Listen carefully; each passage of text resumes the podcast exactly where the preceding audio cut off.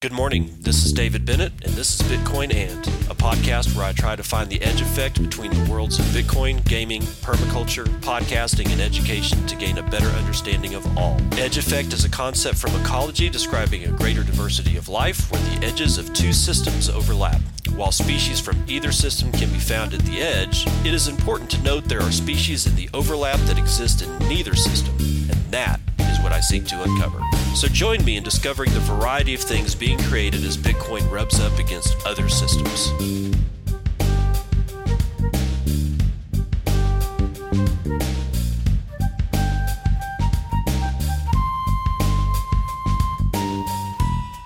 It is nine twenty-four a.m. Central Daylight Time.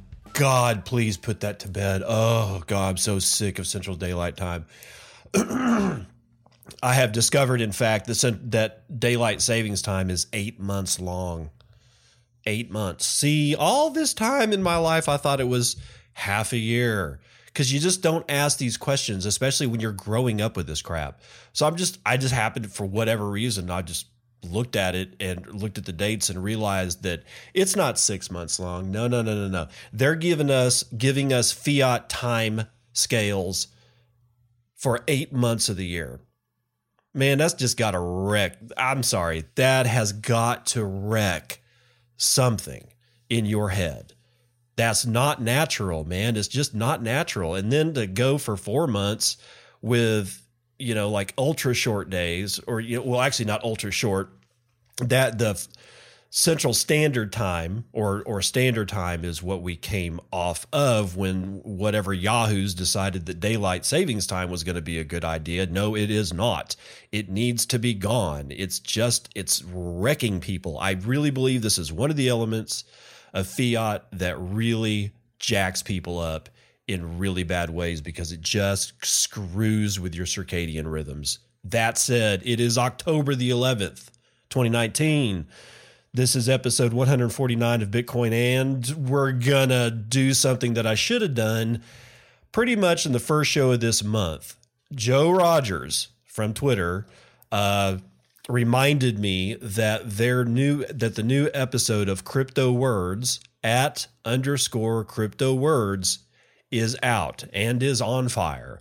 It this uh, September issue has twenty-two entries. It is a two hundred seventeen minute read. There are many words, such wow, very cool, as the Doge would say. In either event, you can find Crypto Words at crypto words dot github dot io. And I highly recommend this this thing because it's a uh, if you didn't know about it, it is sort of the jur- um, I guess a journal. It's not peer reviewed. It's just it's a collection of things that have been written that that the uh, crew over at Crypto Words found uh, good, wholesome, interesting. You name it, what you know, what have you. But it is a good collection of things that were written in the previous month, and then they, you know, get it all together, make it look nice and professional. It's it they, their editing is or not editing, but the way that they're putting it together, it looks good. It's a nice publication. I really encourage people to go out to at underscore crypto words and check that thing out. And no, they're not a sponsor of the show. As you guys know, nobody loves me. I have no sponsors. Boo-hoo, boo-hoo. Okay, mo- moving on.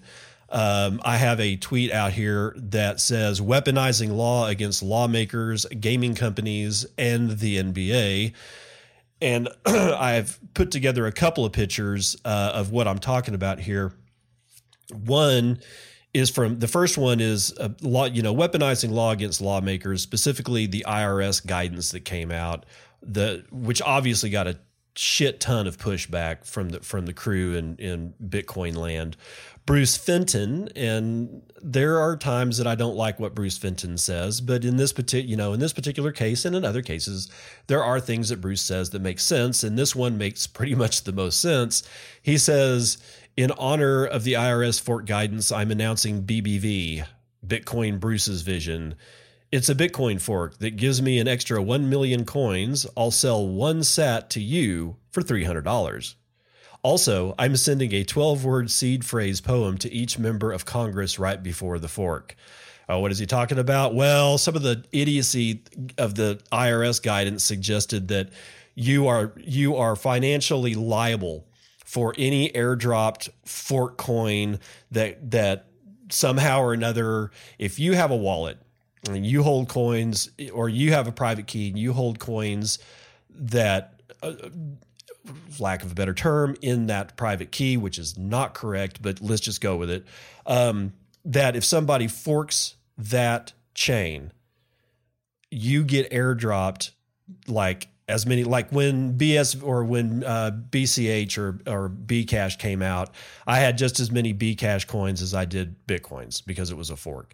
Under the new guidance, the I R S is suggesting that had this happened now, because I don't think that they can get me for, for what they haven't put guidance out on uh, before, um, that I would be, I would have to pay taxes on those coins, whether I claim them.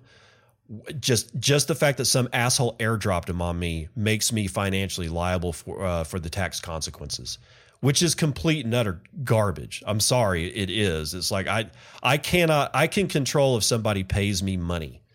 I can't control if somebody decides that that I am deserving of their new and shiny shitcoin. I'm sorry, it's not. So I kind of expand on this idea of Bruce Fenton by saying, I think we should do this. Email them the keys on their .gov email so there is a paper trail. Also do this with all I R S employees. Then carbon copy every email sent to the I R S and United States Treasury Enforcement Divisions. Am I a statist? Oh, I don't know. The enemy of my enemy is my freaking friend. So if I can get the I R S to basically eat themselves, I would love to do so. Because what's what's going on is that if Bruce were to do this, and we just emailed them like all these, you know, private keys that had coins on them. Essentially, it's an airdrop. So every single government official under their own guidance would be liable for tax consequences on those airdrop coins. And if Bruce had his way and he sold one sat for three hundred dollars, well, it would smoke past Bitcoin's market cap. But man, that would just be a shit show of epic proportions.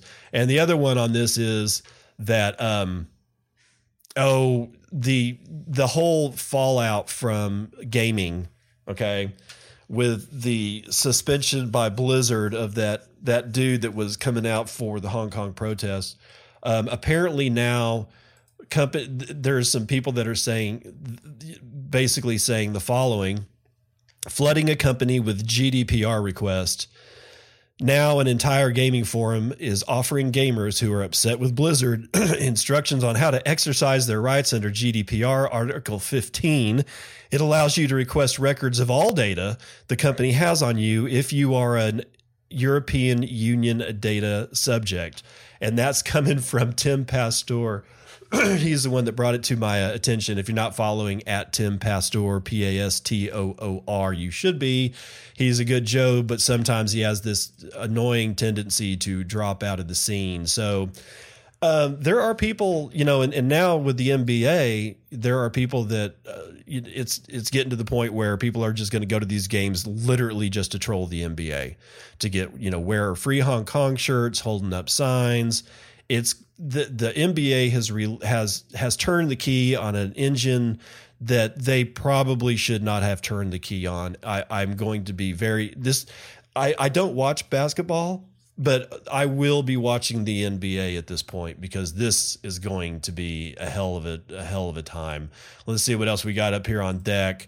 Uh, let's see, community. Oh, Jack, yeah, Jack Mahler's. He's released. Um, A, a Zap desktop upcoming major release in the ability to sign and verify messages, and he has he's released a small a small video that shows him actually signing a message through Zap, and it's really cool. It's I as to what it can be used for, it's probably better to ask what it can't be used for because there's no way to tell what we're going to be able to do with this. But I'm just going to uh, plow through this small tweet thread that he that he wrote. Uh, this is the second tweet. The first tweet has the video of him signing a message. This is the second one. With Zap, we will be using this concept in a bunch of new features coming soon. Why would a service force users to log in with personal information? Instead, pay a few Satoshis to create your account and have your wallet sign messages proving identity to log in. Both at the protocol level and the application level, Lightning has started and will continue to build reputation systems. Keep that, this is me talking, keep that in mind. Continue to build reputation systems. This is going to happen, people. Continuing. However, this can only be accomplished with non-custodial merchants and non-custodial users. The assumption is peer-to-peer. If you share a network identity with others, you will be limited in capability. Using Lightning custodial services isn't only parting with your keys, but also with your network identity. You share a network identity with thousands of others. Starting with Zap Desktop zero point six point zero, users will be able to sign messages and verify messages and signatures from within their wallet.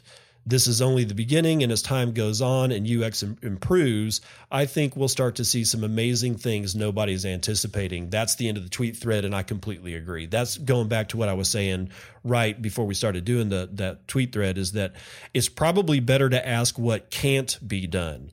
Like, I won't be able to put out, if my house catches on fire, I will not be able to use this to put my house out, okay? Uh, I will not be able to use this to cook steaks. Uh, it's going to be easier to figure out what the hell you can't do with it than what you can do with it. I think this is an important thing. Also, negative interest rates. one hundred trillion U S D, Plan B, the guy who is behind the whole stock to flow thing, Um, is has a tweet out here that was really interesting. It, it says, forget about Bitcoin mainstream adoption. Fiat B T C carry trade is the next step in Bitcoin growth. Borrow fiat against negative interest rate at minus zero point five percent. Buy Bitcoin and future sell against a twelve percent annualized gain. Rinse and repeat. Alternative, write and call options. Yeah, bar- borrowing money at negative interest rates means they're just going to pay you. You can just pay them back, take the extra that's left behind because it's a negative interest rate, and just buy Bitcoin with it. And it's just, my God almighty. It's like, if it is the case that negative interest rates are custom built for Bitcoin, then there's a lot of people that are going to be in a lot of trouble. All right, so that pretty much wraps it up for community stuff. Let's get into the news here. Uh, oh, God. I hate to start with this one, but I just want to get it out of the way first. Ripple C E O, our transparency has opened us up to attack. Mary Hewlett, writing for Cointelegraph as of this morning, says, alluding to the spate of controversies that have beset the project, Ripple C E O Brad Garlinghouse has argued that Ripple's transparency has opened them up to attack. In an interview for the Off the Chain podcast hosted by Morgan Creek Digital Asset co-founder Anthony Pompliano on October the ninth, Garlinghouse said that there is a bunch of misinformation out there, but claimed that this is in part because Ripple is ten or one hundred times more transparent than anyone in the crypto community. He said, quote, our transparency has opened us up to attack. Ripple has tried to lead by example, end quote. Pompliano revealed that by far the most listener questions related to the high-profile controversy over Ripple's handling of X R P token sales, to which the C E O reiterated his earlier reassurances that the firm would choose to dump the tokens and depreciate X R P's value, given that it is the most interested party in the success and health of the Ripple ecosystem. We own a lot of X R P, end quote. He outlined how Ripple manages its X R P token holdings, noting that the company had created fifty-five escrows, each containing one billion X R P that became unlocked once a month. Once released, he said Ripple returns eighty percent of the X R P back into the newly created escrow for the future. He emphasized that while Ripple may own the escrows, they have cryptographic signage on their contracts, meaning the firm can't open them at its behest. Bullshit. I don't trust you. With the remaining released X R P, Garlinghouse said Ripple either sells the tokens programmatically or over the counter to institutional clients wanting exposure to X R P. Now that the market has become more liquid, however, he said those O T C sales are declining and Ripple often refers such clients elsewhere. Overall, Garlinghouse estimated that Ripple sells X R P at ten basis points of daily market volume, that is ninety-nine point nine percent of X R P volume is not connected to Ripple. This is such crap. Garlinghouse also made the claim that Ripple is the only example of crypto and blockchain being used at scale, period. somebody help me, send help immediately, and then send beer. I can't, this is hurting me to read this to you. Just remember what the, the links that I go through for my, for you, my dear listeners, because this literally is hurting me. The only blockchain being used at scale, period. I, I don't even, I don't even know how to proceed. I'll, I'll, I'll do my best for you. Continuing, while he conceded that he was himself long on Bitcoin, quote, it is working, it is scaled, end quote. He said that when it comes to blockchain enterprise solutions, Ripple is the only project out there that has passed experimentation and moved on to scaled implementation. In a sign, perhaps, of the prevalence of Ripple-related controversies, Garlinghouse's discussion of the relation between Bitcoin and X R P circled back to other content- another contentious issue. The C E O noted that several former Bitcoin engineers, as well as Ripple founders, were involved in the creation of the X R P ledger, yet underscored that the X R P ledger was created before the company Ripple existed. They're pushing that narrative hard, guys. As reported, community members have previously taken the company to task for ostensibly attempting to obfuscate the nature of its relationship to X R P. Corey Johnson, a former Bloomberg T V anchor who worked roughly a year as Ripple's chief market strategist, has come under fire recently for his con- Con, ah, controversial analogy that Ripple's relationship to X R P is akin to Chevron's relationship to oil. That's right, people.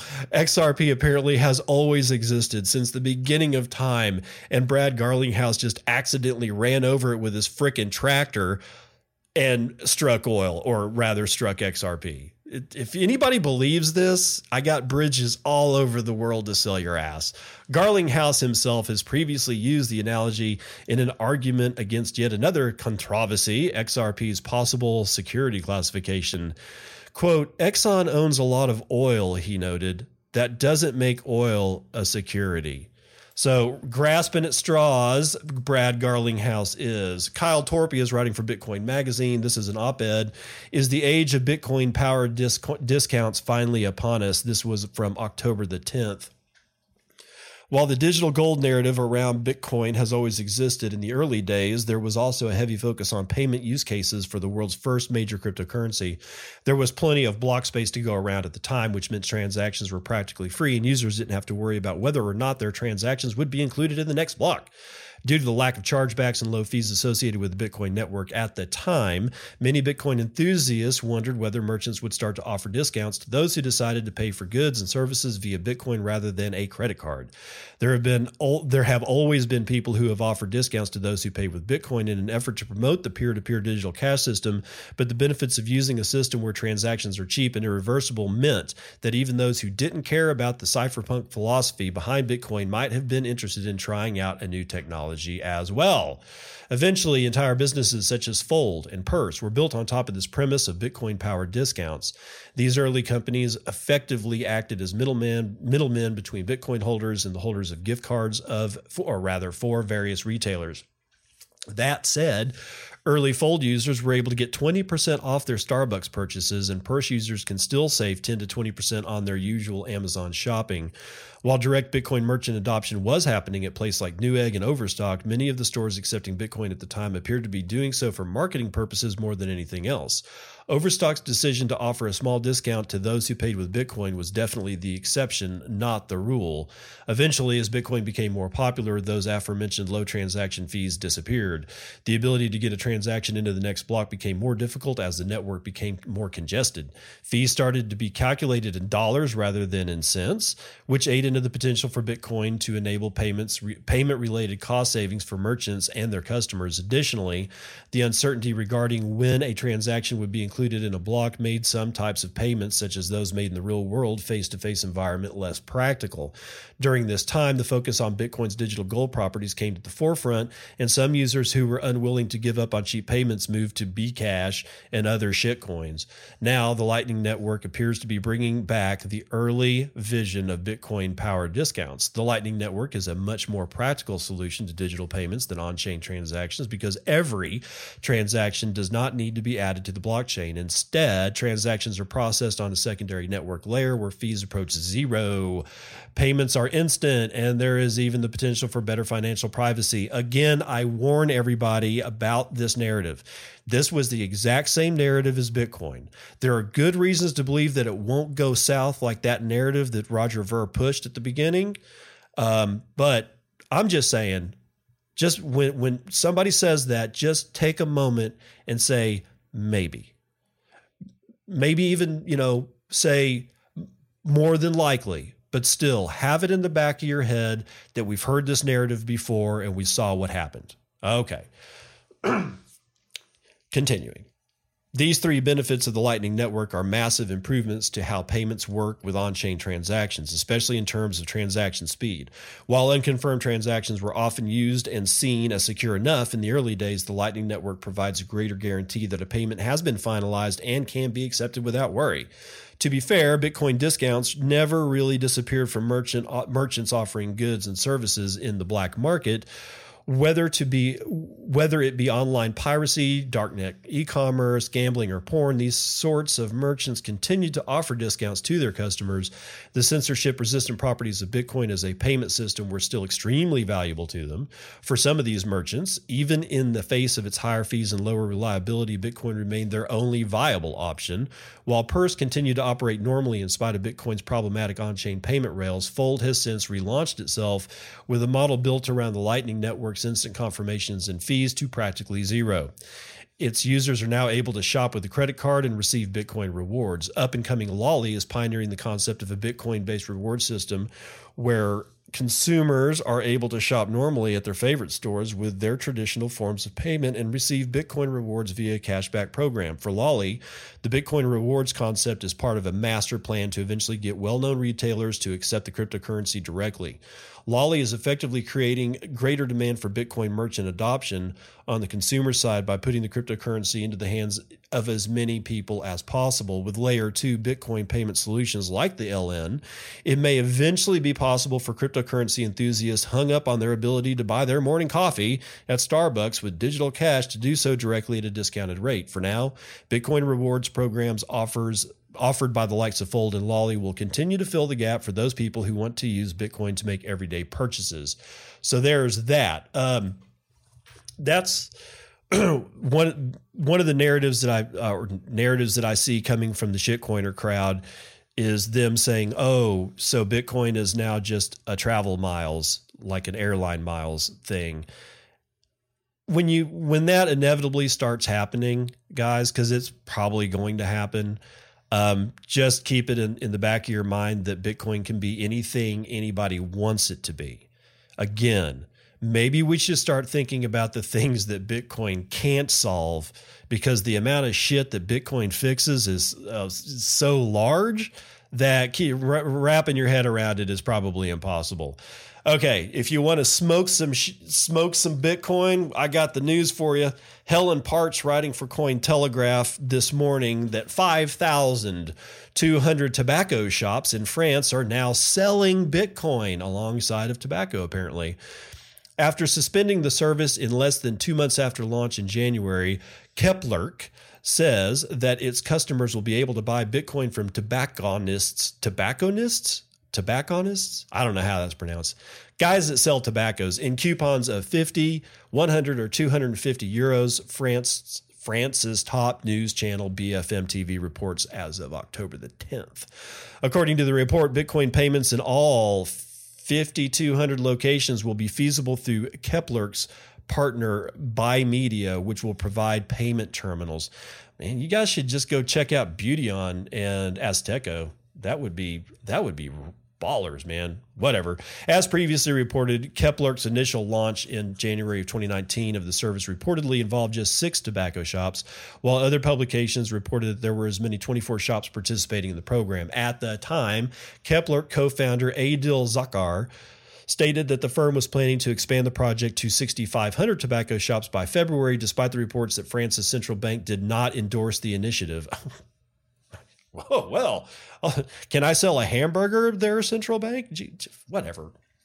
Meanwhile, France is apparently seeing a surge in cryptocurrency adoption. In late September, Cointelegraph reported that over twenty-five thousand points of sale of thirty French retailers, including sportswear giant Decathlon and cosmetic store Sephora, will start accepting B T C payments by early twenty twenty. As reported earlier in September, the French unit of Domino's Pizza launched on or, launched an ordering competition with a prize of one hundred ten thousand in, in Bitcoin or cash. On September the twelfth, French Economy Minister Bruno Le Maire claimed that French authorities do not plan to tax crypto to crypto trades, but rather will consider taxation when crypto is sold for fiat money. So there you go. Smoke them while you got them. S E C rejects Bitwise's latest Bitcoin E T F. Yeah, who would have guessed, right? Nicholas Day writing for CoinDesk as of October the ninth. The United States Securities and Exchange Commission has rejected the latest attempt at creating a Bitcoin exchange-traded fund, announced Wednesday that the E T F proposal filed by Bitwise Asset Management in conjunction with the N Y S E ARCA did not meet legal requirements to prevent market manipulation or other illicit activities. The S E C placed the burden on N Y S E ARCA rather than Bitwise's proposal itself. That's interesting. To date, the S E C has rejected all Bitcoin E T F proposals, citing market manipulation and fraudulent activity concerns. You should over, you should look at your own existing network, guys, because you want to talk about market manipulation and fraudulent activity. Just, just look at the stock market. Continuing, the order reads, quote, the commission is dis- disapproving the proposed rule change because, as b- discussed below, N Y S E ARCA has not met its burden under the Exchange Act and the commission's rules of practice to demonstrate that its proposal is consistent with the requirements of Exchange Act Section six B five, and in particular the requirement that the rules of a national securities exchange be designed to prevent fraudulent and manipulative acts and practices. Bitwise, bleh, Bitwise first filed the E T F proposal with N Y S E ARCA in January twenty nineteen, kicking off its most recent push to offer retail customers a regulated Bitcoin product. The company sought to be the first firm to launch an E T F in the United States alongside competitor VanEck, which filed a similar proposal in January with SolidX and C B O E B Z X. VanEck pulled its version last month. Bitwise tried to reassure the regulators that issues relating to market manipulation and fraudulent activity could be addressed, publishing a number of reports on what it saw as the real Bitcoin market and showing that market activity correlated tightly with the regulated Bitcoin futures market. With Wednesday's rejection, the S E C has only one Bitcoin E T F proposal currently sitting before it, filed by Wilshire Phoenix and N Y S E ARCA. So if you guys are going to do an E T F, make sure that you satisfy the rules that the S E C allows to be broken every single day. And Alexandra is writing for Cointelegraph, uh, October the ninth. Binance starts accepting fiat currencies through Alipay and WeChat. Wonder how long this will last. Major cryptocurrency exchange Binance has begun accepting fiat currencies through online payment services Alipay and mobile messaging and payment app WeChat. C E O C Z confirmed in a tweet on October the ninth. Zhao was quick to clarify that Binance is not working directly with WeChat or Alipay, and users are still able to use them for peer-to-peer transactions. The move follows the implementation of Binance's peer-to-peer trading platform for B T C, Ether, and Tether against the Chinese yuan earlier on October ninth. The service will initially will be initially available to Android users who already have Binance accounts registered for at least thirty days, with support for iOS to follow. On October the second, seventh, the exchange also announced the launch of the eighth phase of its lending product. Subscribers will be will be accepted on a first-come, first-served basis. The subscription period begins or begins on October the tenth and ends on November the tenth, while interest will be paid immediately after the term matures. Binance's new market maker program launched in late September, targeting users whose monthly trading volume exceeds one thousand B T C or can reach such volumes, and who also have quick uh, quality market making strategies. The same month, the exchange rolled out a dedicated staking platform, enabling users to deposit their token holdings and earn staking rewards, but without having to set up their own nodes to fulfill minimum staking amounts and or time length. So Binance accepting really shitty money. Okay, so Jack Martin writing for Cointelegraph. Tim Draper bets on new .crypto domain to replace wallet addresses. Uh, Tim Draper-backed Unstoppable Domains has launched its new .crypto domain registry on the Ethereum blockchain. The registry allows users to connect any cryptocurrency address to their domain, enabling payments to be made just using their domain name, according to a press release published October the eleventh. To make a payment, one only needs to know the blockchain domain. This alleviates the need for copying and pasting unwieldy cryptocurrency wallet addresses. Unstoppable Domains believes that this simplifying of cryptocurrency payments will lead to a more widespread adoption. C E O Matthew Gould stated, quote, "We believe that tribalism in the crypto community is slowing down adoption of the technology. Crypto is a domain name, or sorry, dot crypto is a domain name system meant to be used for any cryptocurrency payment and with any cryptocurrency wallet. Aside from being used as a payment gateway, blockchain domains hold many benefits over their traditional counterparts. A website hosted on a blockchain domain is stored by the owner. No third party can store or seize it, and thus purportedly uncensorable by the authorities. Furthermore, the registry is not governed by or needs approval from the Internet Corporation for Assigned Names and Numbers, also known as I CANN. The domain registration is for life and does not have to be renewed, and domain ownership can be transferred without the need for an escrow agent. As Cointelegraph reported in May, Tim Draper's V C company, Draper Associates, was involved in a four million dollars funding round for Unstoppable Domains earlier this year. I don't know what to say about this. It's interesting.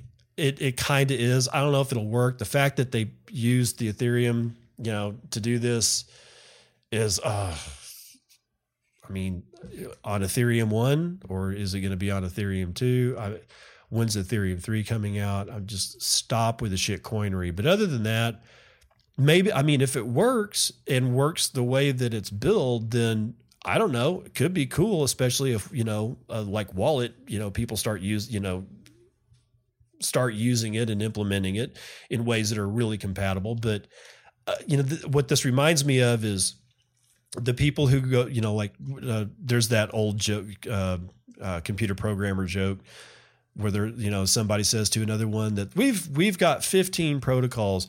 We need to design one protocol that, that rules them all, that, that all, you know, that we, we just replace all fifteen with this one protocol. And then the next frame over, it's like, now there are sixteen protocols. Uh, that's what, that's what I actually expect from this. I hope I'm wrong. Kind of the whole Ethereum thing bugs the shit out of me because I'm trying to figure out why, but I, whatever. I,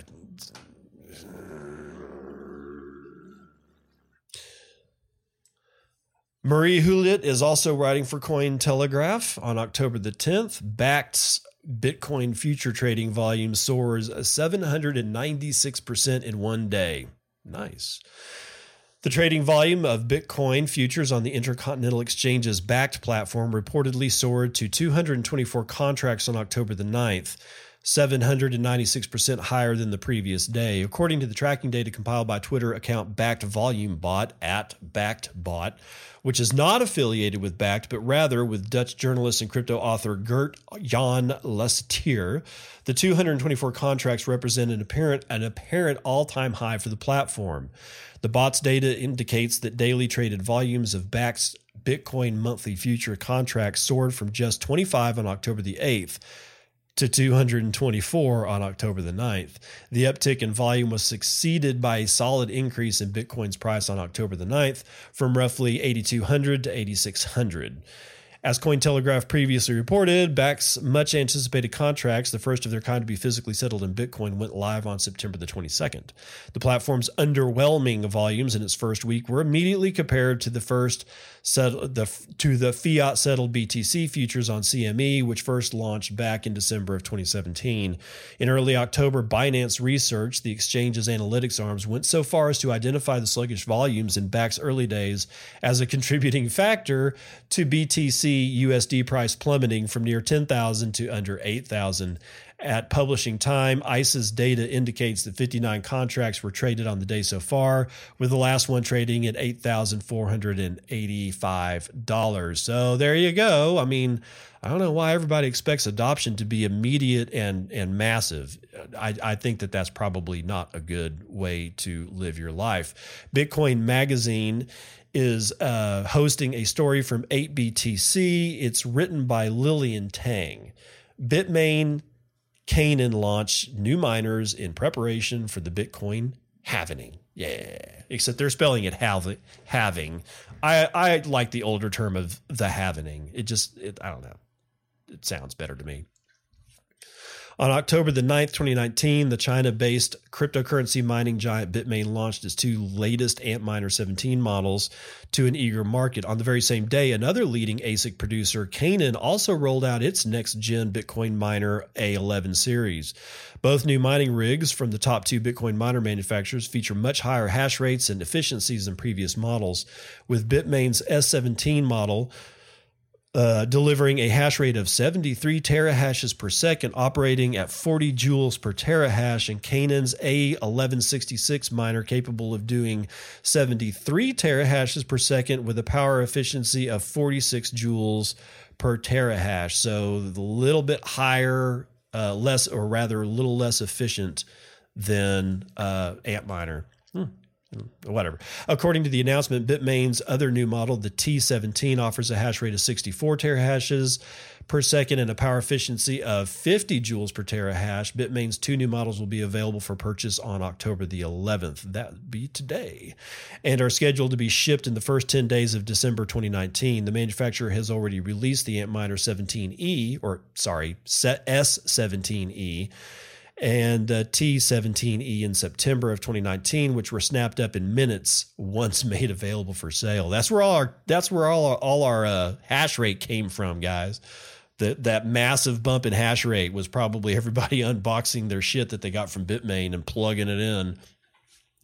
On the same day that Bitmain announced its latest models, Avalon maker Canaan also announced the launch of its most powerful miners, the seventy-three terahash per second A eleven sixty-six, which operates at forty-six joules per terahash, and the sixty-one terahash eleven forty-six, which operates at fifty-five joules per terahash.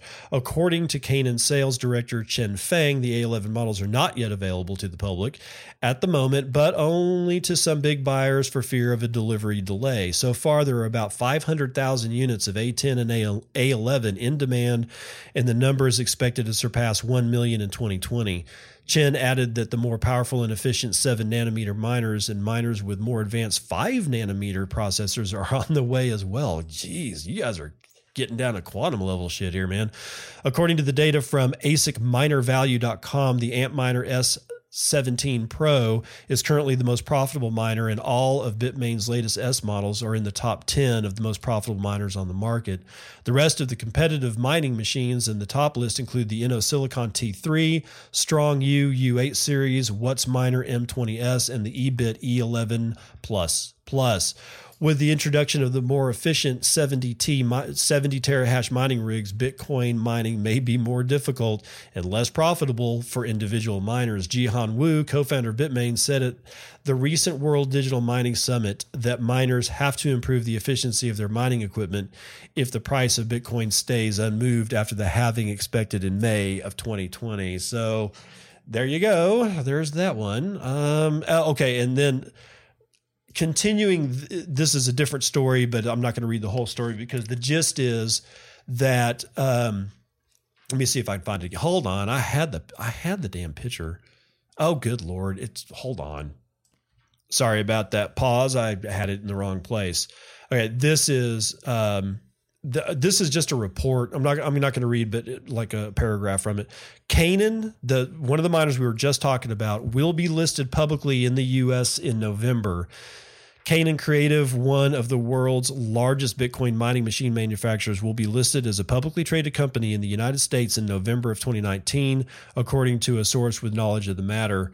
According to the source, the Avalon miner producer, which has a valuation of one point five billion dollars, is issuing one hundred twenty-six million shares in its company, which will be closed on October the twentieth, twenty nineteen. And that was a, a report that was done by eight B T C, also written by Lillian Tang. So Canaan's going to like uh, I P O. That's what you know, clearly, well, obviously that's what that means. It's just found it kind of interesting. Let's see what's what else is in the deck. Uh, dude, dude, I don't want that one. Oh, oh, oh, oh. New app Bottle Pay for sending Bitcoin via social media raises two million dollars. This is Jack Martin writing for Cointelegraph sometime this morning. A U K tech firm has raised two million dollars investment from an foreign app that allows users to send Bitcoin using their social media accounts. As reported in the Northeast Times, October the eleventh, Newcastle company Block Matrix received the funds to further develop its Bottle Pay platform. The Bottle Pay platform lets users transfer Bitcoin using their social media accounts. This enables payment to any social media con- uh, contact, regardless of whether they have a Bottle Pay account. The Bottle Pay app will allow users to easily access the platform. Founder Pete Shane, or Chain, C H E Y N E is his last name, explained, quote, "We're trying to break down the barriers to allow anyone to use Bitcoin. What we want to do is let people authenticate into the app with an account they already have and trust," end quote. Block Matrix is planning to increase the number of active users of Bottle Pay tenfold over the next year before seeking further investment through venture capital. The company also has plans to enter the retail and commercial services market with a payment platform allowing merchants to accept Bitcoin payments through Bottle Pay. Meanwhile, there have been other platforms trying to integrate digital currency payments into social media directly. Blockchain-based internet browser Brave, for example, enables users to tip for mo- social media content on Twitter, Vimeo, and Reddit using its native basic attention token. Uh, in August, Telegraph reported, or Cointelegraph reported on another company, Appix, applying blockchain technology to reward users for their time and creativity spent on online content. So, yeah, there you go. There you go. Uh, nice. Uh, I, I like Bottle Pay and, you know, like all, all the other things that are going on. What what surprised me about Bottle Pay is that their their reach is a lot more extensive than some of the others. Like I have Bottle Pay enabled on uh, my uh, oh God, what, uh, Instagram account. And they have like they're uh, they're just they're doing really good work. So are all these guys. Fold, Lolly, Bitcoin, or I mean, uh, Bottle Pay. Um, let's see here. Uh, Tippin. I mean, it, the, the, my God, the, the it just goes on and on and on. And I think we should be really uh, grateful that these developers are out there running those traps for us. Anyway, that's going to do it for your morning roundup.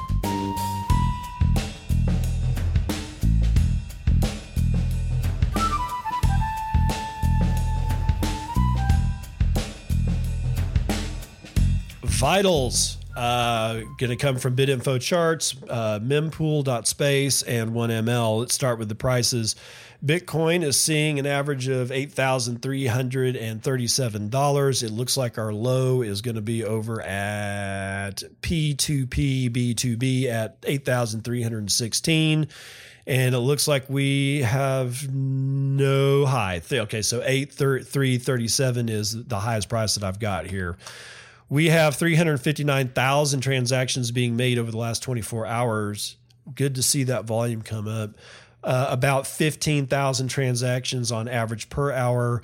seven hundred seventy-two thousand B T C have been sent in that last twenty-four hour period, with an average sent per hour of thirty-two thousand two hundred B T C. Average transaction value is two point one five B T C, and the median transaction is zero point zero two eight B T C, or right around two hundred thirty-two bucks. Oh, God, block times are low. eight minutes and twenty-two seconds. zero point one six B T C are being taken on fees in a per block basis, and twenty-eight point three B T C have been taken in fees overall in the last twenty-four hours. Hash rate, oh my God. The hash rate in the last twenty-four hours has increased by twenty-five percent. We are now at one hundred eight exahashes per second, and I would pretty much bet you my bottom dollar that that's an all-time high. Uh, last GitHub commit was sometime yesterday. Ethereum is at one eighty-four. Bcash is at two twenty-three. Litecoin is at fifty-six. B S V is at eighty-four and a half. Ethereum Classic is at four dollars and seventy-five cents. Dogecoin fell off a cliff. It is back to zero point zero zero two three. Poor Doge. Although Doge is smoking the shit out of Litecoin's twenty-five thousand transactions over the last twenty-four hours with its twenty-five thousand five hundred. Bcash has uh, thirty-one or thirty-two thousand transactions, but here's here's the kicker. A quarter million transactions for B S V, even though nobody's using it. Just the amount of stupid is horrible. Okay. Oh, I see an empty block. Okay. So where are we in the mempool? We are one block deep in the mempool. Unconfirmed transactions is below one thousand. I actually see a couple of damn near empty blocks. I got a half a gig block, or I'm sorry, half a meg, gig of megs, half a meg block. And then I've got one block that was done four minutes ago that's boasting two hundred twenty-eight transactions with a size of eighty kilobytes. Wow. And the one that's supposed to be coming up in about ten minutes is about a third full. So we're seeing some slowdown on the network as a whole. Let's see what Lightning's doing. Ooh, new nodes. We have nine new nodes in the last twenty-four hours, which is a fifty percent increase over the last twenty-four hours. We have one hundred forty-one brand spanking new channels opened, and that represents a fifteen percent increase in the last twenty-four hours. We are now up to ten thousand one hundred eighteen total number of publicly viewable nodes. Remember, you can set these things to private. So if we were to include private, we have absolutely no idea what the number is, but it's going to be at least one more than ten thousand one hundred eighteen Lightning nodes. And there's your vitals.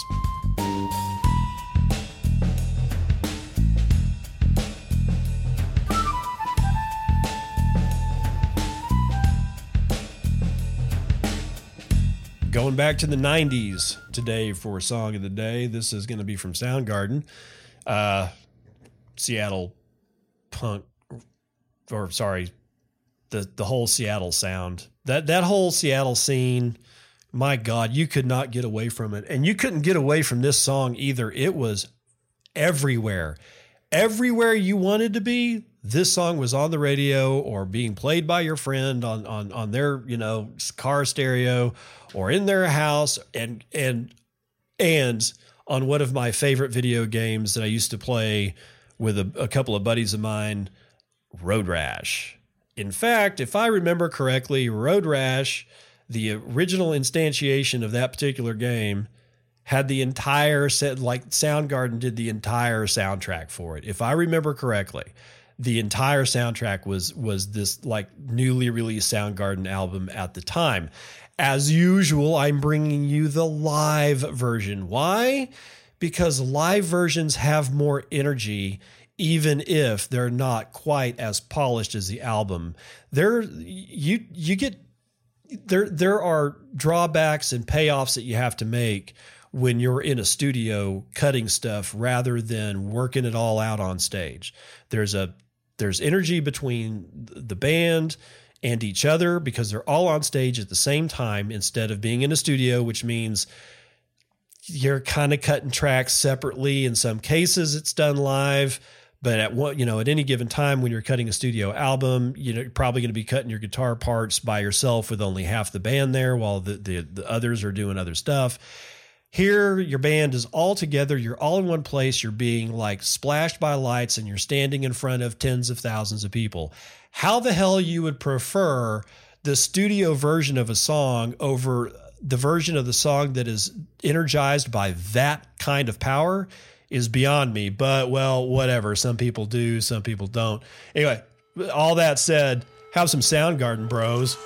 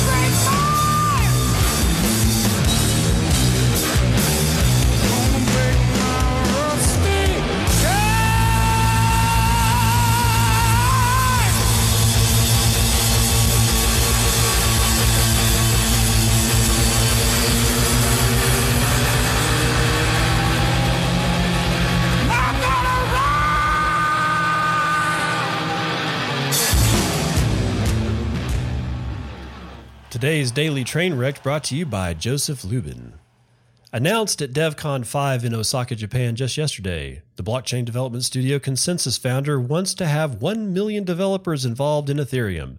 This, per Lubin's estimates, would be around double the current count of five hundred thousand developers and five times the current active developer count of two hundred thousand parentheses, purportedly derived from the download data of blockchain developer product suite Truffle.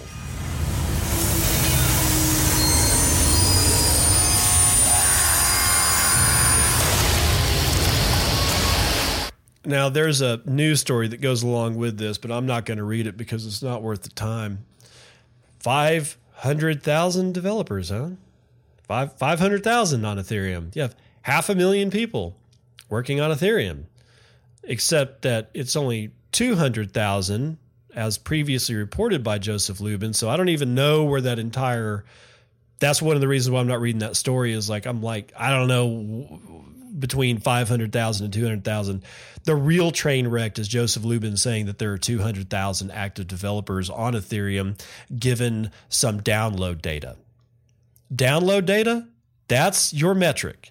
I'm sorry, man. You don't you don't run a circus this way. You you just can't, because those monkeys may not be your monkeys. Just because somebody downloaded your shit doesn't mean they're developing on it. I'd have all manner of apps on my phone. And if Apple were to take the same same thing, they'd have five point five billion developers for Apple. This is such a horrible take by Joseph. It's it's just reeks of desperation.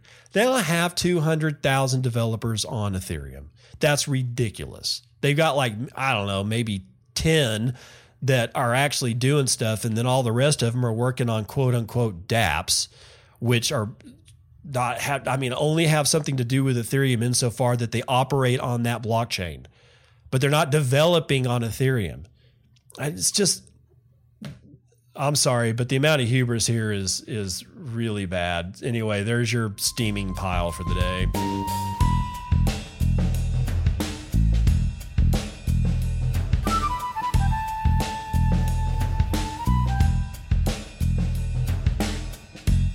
Terrible Joke Corner is brought to you by Dad Says Jokes. What do you call a stolen Tesla? An Edison.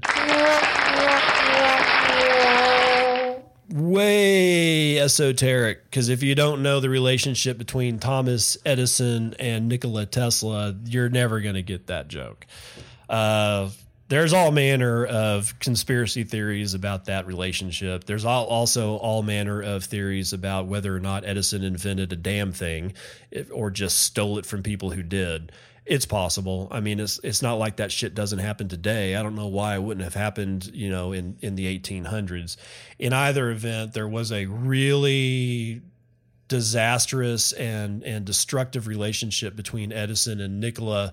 Um, some people think that it's possible that Edison might have even had, you know, Tesla like drugged him or, or poisoned him. He was found, I think he was found dead in his hotel room or something like that. Nikola. In either event, it doesn't matter. Nobody really knows what the hell happened. But what we do know is that Nikola Tesla was brilliant. And it's not all entirely poss- you know, impossible that Edison might have stolen some tech from, from Tesla. It's just too bad that Tesla died. He had some really cool ideas. If he had been, you know, if he was, if he had lived to the end of his uh, natural life, Um, like if he had lived, rather, if he had lived a lot longer, we may very well be in a world where we don't have electrical cords, because he was one of the people that was saying that it's ridiculous not to be able to transmit electricity to from a structure to a particular appliance and power that appliance without ever having to plug it in. And God, wouldn't that be awesome? Wouldn't that just be totally awesome? If we could do that, you know, or no cables to trip over. I mean, signal cables would probably operate under the same thing. We, you know, we do have that to, for, you know, quite a bit, but full blown power, full blown powering of things through the air. That would be interesting. Anyway, it is Friday. Uh, it is time to go. This is my out.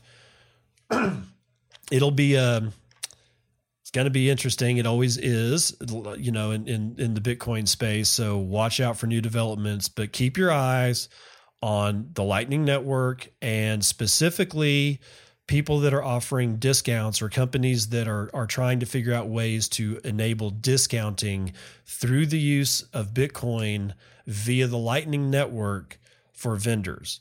Because instead of merchant adoption, maybe what we should be looking at is are these like placeholder. I'm no, I don't really want to call them placeholders.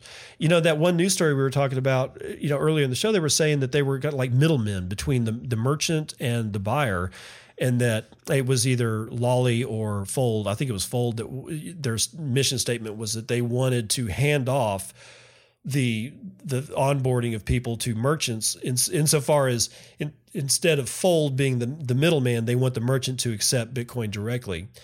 It's not that I don't think that that's a good idea. Of course, it's a good idea, but there it may not be.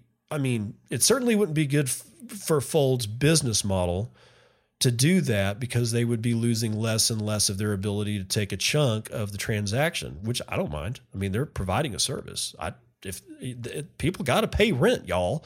I mean, it's not it's not it's not evil to, you know, have a comp- Bitcoin company that makes money. It's not. It's when you lie about shit and get money for it that it's bad. But if you're at providing a good service, I don't mind paying. I don't mind paying a fee. I just don't. I mean, as long as, you know, adoption comes up.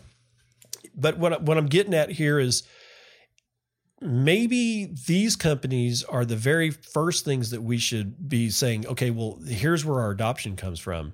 Instead of everybody running around trying to get their favorite restaurant to accept Bitcoin on chain so that they can buy a burger, looking at you, Roger, even though you're not using actual Bitcoin, um, then instead of worrying about all that, just aggregate all of that together in companies like Fold, Lolly, and like a, and two or three other ones. And I'm, I'm sorry that I'm missing y'all's names, because all of these guys are are really companies that, that I have a lot of respect for. But in either event, I'm not sure that we need immediate mer- direct merchant adoption as long as there's companies like this that are coming up. And these are not going to be the last. They they may have been the first, but they are certainly not going to be your last. Eventually, we'll get to direct merchant adoption. But I, with companies like this around, I don't have a problem chilling out for a few years, literally. And in my opinion, neither should you. But that's my opinion, and you go do whatever it is that you want to go do, especially on a, a nice fall weekend. Um, I hope your temperatures are not too cold, and I certainly hope they don't get too damn hot.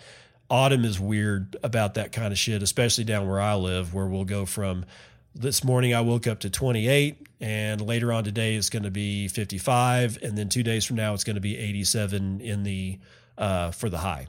So you want to talk about making people sick and giving them the flu? Yeah, do it this way. You'll you'll get them the flu. Anyway, have a good weekend. I'll see you on the other side of it. This has been Bitcoin and.